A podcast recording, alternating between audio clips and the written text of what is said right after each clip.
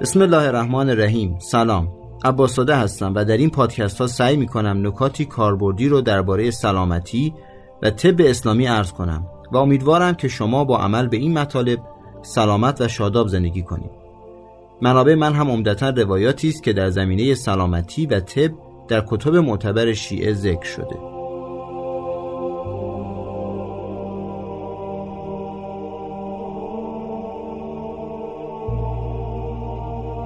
بسم الله الرحمن الرحیم. سومین جلسه مباحث طب اسلامی رو خدمتتون عرض می‌کنم.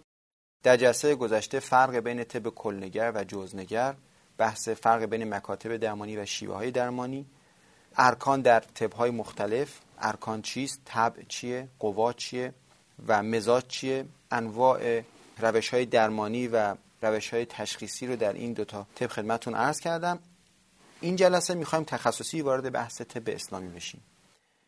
در طب اسلامی یه تفاوتی هست بین ارکان طب اسلامی و ارکان بقیه طب ها بیشترین مقایسه رو می‌خوام با طب سنتی انجام بدم.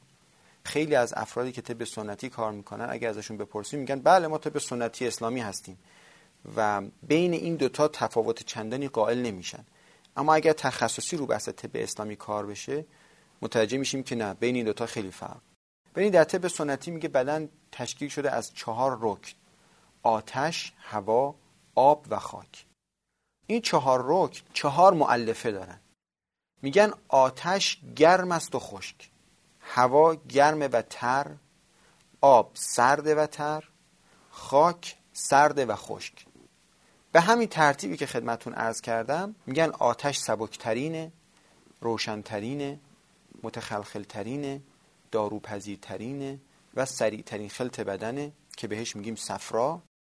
به همین ترتیب که بعدش میشه دم که همون هوا باشه بعدش میشه بلغم و بعدش میشه سودا. به این ترتیب در این چهارتا می‌رسه طبع به تیره ترین متراکم ترین دیر درمان ترین و سنگین ترین خلط بدن. اما وقتی که دقت می‌کنیم توی پارامترهایی که برای این در نظر گرفتن یه خود برای آدم ایجاد سوال می‌کنه. آیا واقعا در بدن من آتش هست؟ اگر آتش هست یا اگر بقیه این اجزا هست واقعا خاک خشک خب خشکه آیا واقعا خاک سرده و خشک؟ یا مثلا هوا گرمه و تر؟ مثلا ما خیلی وقتا یه لباس رو می‌خوایم خشک کنیم در معرض هوا قرار میدیم.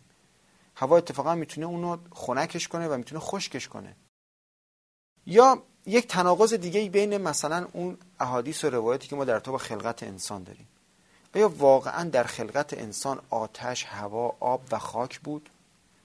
یا ما توی روایات و آیاتی که داریم میگن خدا انسان رو از گل آفریده و بعد چیزای دیگر رو باش ممزوج کرده. یعنی انسان از خاک و آب روح و نفس تشکیل شده. این چهار رکن طب اسلامیه. اگر این چهار رکن رو در نظر گرفتین جواب خیلی از سوالات داده میشه. نکته دوم. ارکان در طب اسلامی بسیطن مرکب نیستن. یعنی چی؟ یعنی در طب اسلامی اگر میگیم خاک خاک خشکه. اگر میگیم آب آب تره. حالا این آب می‌تونه گرم بشه می‌تونه سرد بشه. چیزی که واقعیه. اگر میگیم نفس و روح چیزی که در خیلی از جاهای دیگه بهش دقت نکردیم. خیلی توضیح دارم. رو بحث نفس و روح خیلی صحبت ها دارم که خدمتتون عرض بکنم. اما اجازه بدین که بعدا تو جلسات بعدی عرض کنم چون مبحثش خیلی وسیعه. مبحثی که اصلا در طبهای دیگه در مکاتب دیگه بهش اینطور تخصصی و اینطور درست رسیدگی نشده. تو این ارکانی که ما داریم تمام کارهای نفسانی ما میره تو قسمت نفس. مثلا غضب عصبانیت پرخاش شهوت درشتی کردن تکبر خیلی از این مسائل شامل نفسانیات میشه. بعضی از مسائل روحانی اشک ریختن دلسوزی ترس از خدا تعقل کزم قیز اینا همیشه جز شامل بحث روح میشه.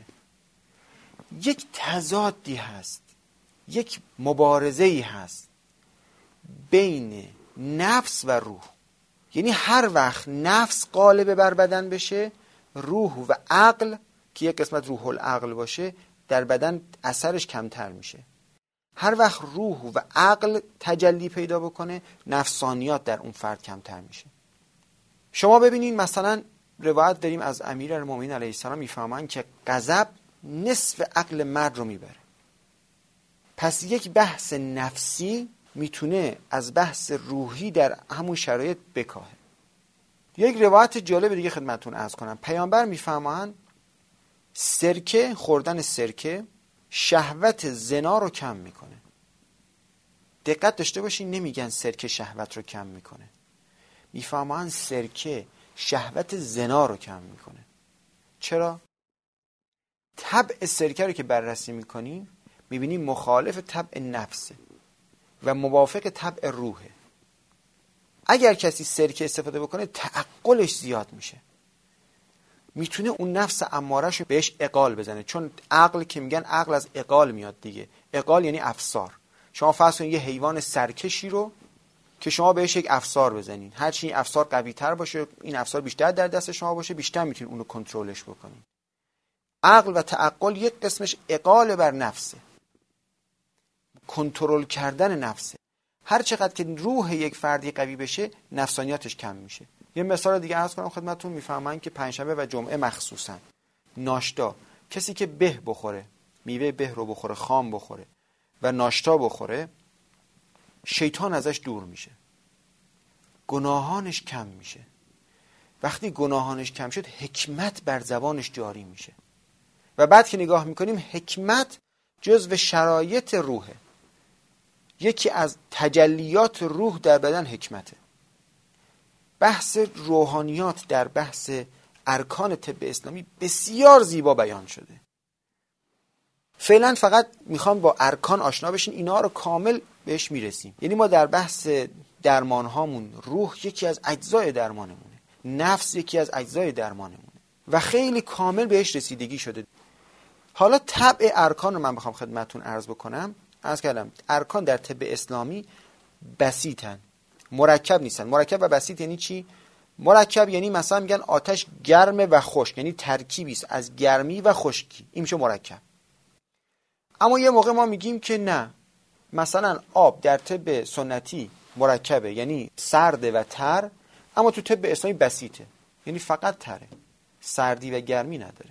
پس بخوام ارکان رو چارتاشو براتون تبعشو بگم. میگیم خاک خشک است آب تر است نفس گرمه و روح سرده دقت هم که می‌کنین همینطوره. مثلا میگن چه چیزای شهوت رو می‌بره بالا؟ گرمی ها چه چیزهایی تعقل رو می‌بره بالا؟ سردی ها چه چیزهایی باعث غضب بیشتر میشه؟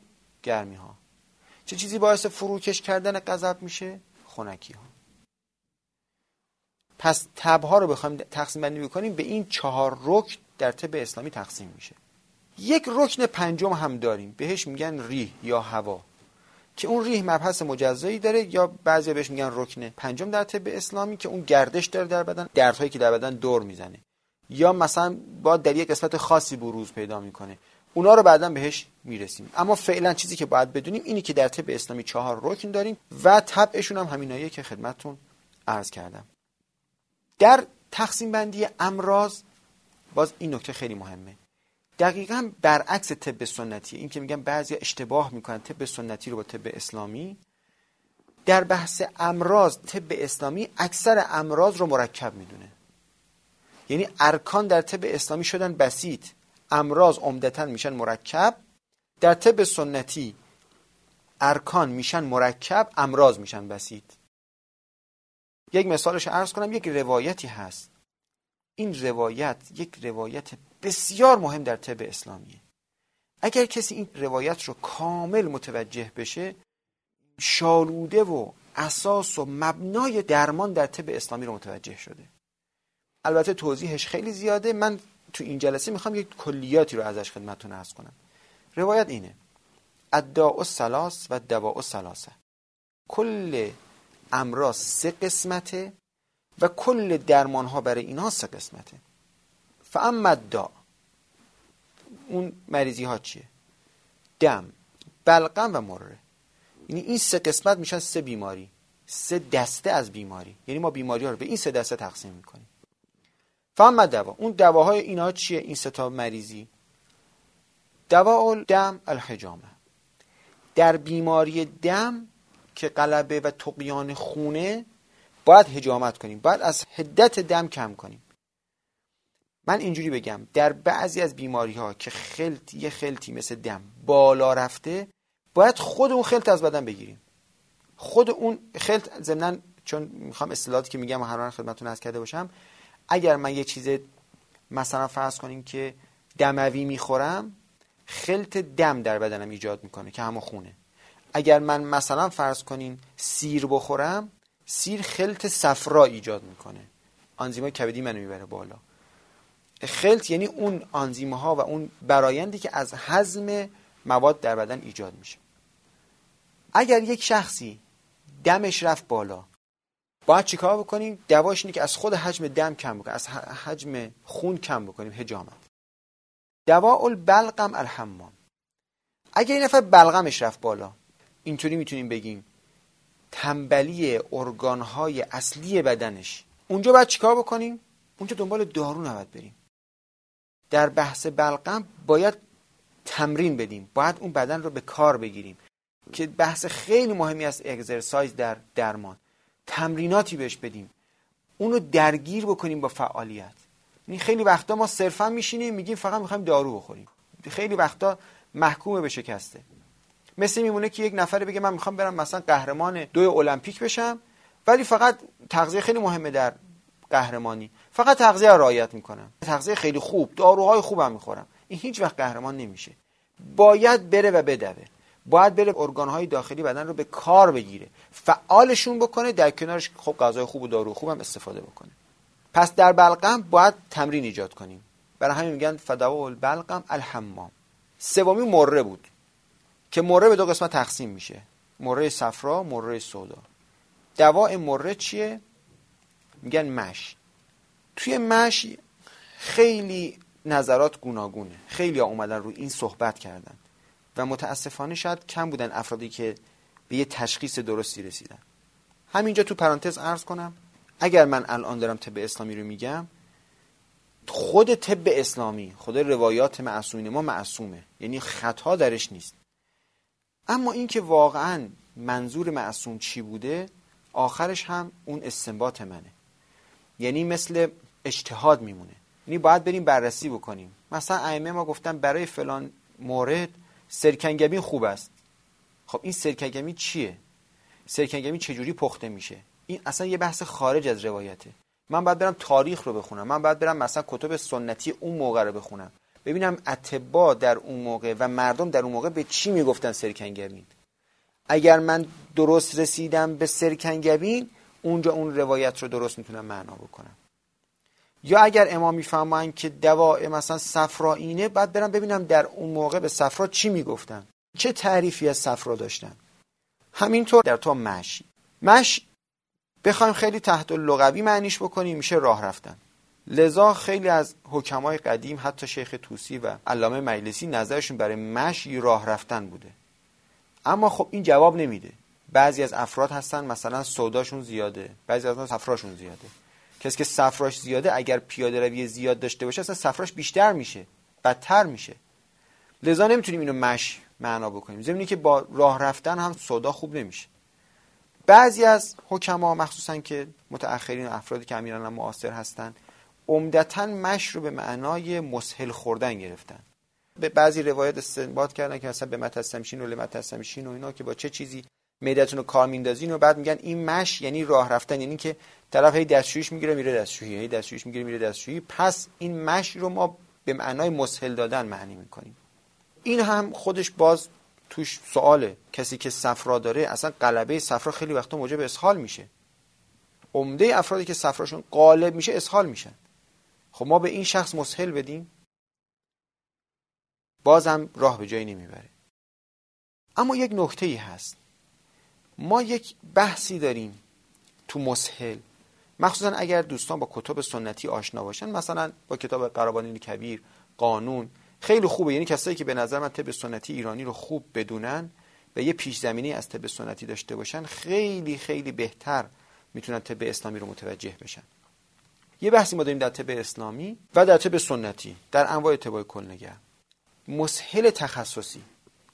مثلا میگن گیاهی مثل چشم میگن این مسهل بلغم است. یعنی ممکنه مسهل نباشه ولی بلغم رو از بدن خارج می‌کنه. میگن مثلا برگ کاسنی مسهل صفراست. یک اصطلاح دیگه هم داره با این اصطلاح هم آشنا بشین. اگر یه چیزی مسهل بود. یعنی بدن رو معده رو کار مینداخت که دفع مدفوع زیاد می‌شد بهش میگیم مسهل. اگر یه چیزی مسهل ضعیف بود بهش میگیم ملین. مثلا فرض کنید صبر زد مسهله مسهل قویه. یعنی اگه نفر زیاد بخوره ممکن اصلا اسهال خونی بشه. اما مثلا عدس ملینه. اسهال نمی‌کنه. ولی معده رو کار میندازه. اما بعضی وقتا ما مسهلاتی داریم مسهل تخصصی یک خلطه. مثل برگ کاسنی میگیم برگ کاسنی مسهل صفراست. میگیم مثلا فرض کنیم که آلو مسهل س... آلوی تازه مسهل صفراست آلو خشک مسهل دمه. به این دیگه نمیگیم مسهل. اصطلاح طب سنتیش میگیم منزج. میگیم این منزجه. سودا زودا سودا زودای سلیم مثلا. این منزج سوداست. یعنی سودا رو صرفا سودا رو از بدن خارج می‌کنه. اگر بخوایم دواء مره رو در نظر بگیریم جوری که این روایت کامل درست در بیاد می‌تونیم منزج معنی کنیم یعنی مسهل تخصصی. هم برای سودا درست در میاد هم برای صفرا. اتفاقا صفرا و سودا با اون دو تا دیگه خیلی درمانی نمی‌گیرن. اما وقتی که از منزج استفاده بکنیم برای همه استفاده میشه. البته میگم این نظری که من خدمتتون عرض کردم صرفا نظر خودمه و هیچ شخصی و هیچ کنون از حکمای قدیم این رو بهش نرسیدن. حالا شاید میگم نظر من اشتباه باشه. اما اون چیزی که من تو روایت بهش رسیدم اون چیزی که من و درنگ کردم و تو این سالها روش بررسی کردم به این نکته رسیدم. البته بگم همینجا از تمام افرادی که توی زمینه به من کمک کردن مخصوصا پدرم مخصوصا پدر بزرگم نمی‌دونم حالا شاید خیلی اینجوری بودن. اولی که آدم خوندن نوشتن یاد می‌گیره بچه ها تو ماشین میشنن مثلا تابلو مغازه ها رو می‌خونن. آدم یک شور و ذوقی داره که این کتاب رو بخونه. من اولین باری که مثلا خوندن نوشتن گرفتم می‌رفتم کتاب سنتی رو میخوندم چون پدرم مثلا هی می‌گفتن ولی این از صفراز این از بلقمه همش به خودم می‌گفتم میشه یک روزی من اینا رو یاد بگیرم؟ این کتابا رو در اختیار من قرار دادن منو حمایت کردن که من از همون موقع بتونم روی مسائل کار بکنم. و ثمره تمام زحمات اون اساتید و کسایی که توی زمینه به من کمک کردن یا حتی اگر تونستن کتبی رو در اختیار من توی زمینه قرار بدم ثمرش این شد که من به این برسم. به این جواب برسم که برای همه جواب بده و بتونم پاسخگو باشم توی این زمینه. خب پس ما تمام امراض رو به سه قسمت تقسیم می‌کنیم. شد بلغم دم مره. تمام درمان ها رو به سه قسمت تقسیم می‌کنیم. شد فعالیت یا حمام هجامت یا بقیه اعمال یداوی و خونی مثل فست و زالو و اینها. و در درجه سوم منزج که اون چیزی که اون خلط رو از بدن دور می‌کنه و پاکسازی می‌کنه بدن رو. اگر یک نفر طبیب طب اسلامی باشه نسخه ای نباید بده مگر که یکی از این ستا درش باشه. این نسخه میشه نسخه طب اسلامی. خب البته ما فعلا نمی‌خوایم در درمان وارد بشیم. نکته ای که در جلسه اول خدمتون عرض کردم این بود. بریم ما این مسئله از همه باید بلد باشن. لازم نیست درمان رو همه بلد باشن. لذا ما شاید مثلا تا خیلی جلسات که بریم جلو هیچ بحثی از درمان نگیم. برای درمان مراجعه کنیم به طبیب. طبیب می‌تونه به شما درمان خوب بگه. تمام مسائل می‌خوایم در تو سبک زندگیمون رو یاد بگیریم. بدونیم ما برای درمان به کجا مراجعه کنیم. ما بدونیم چه غذایی بخوریم چه کاری انجام بدیم که کمتر مریض بشیم یا اگر مریض شدیم زودتر بهبود حاصل بشه. جلسه آینده بیشتر در با نوع تبایی خدمتون از خواهم کرد.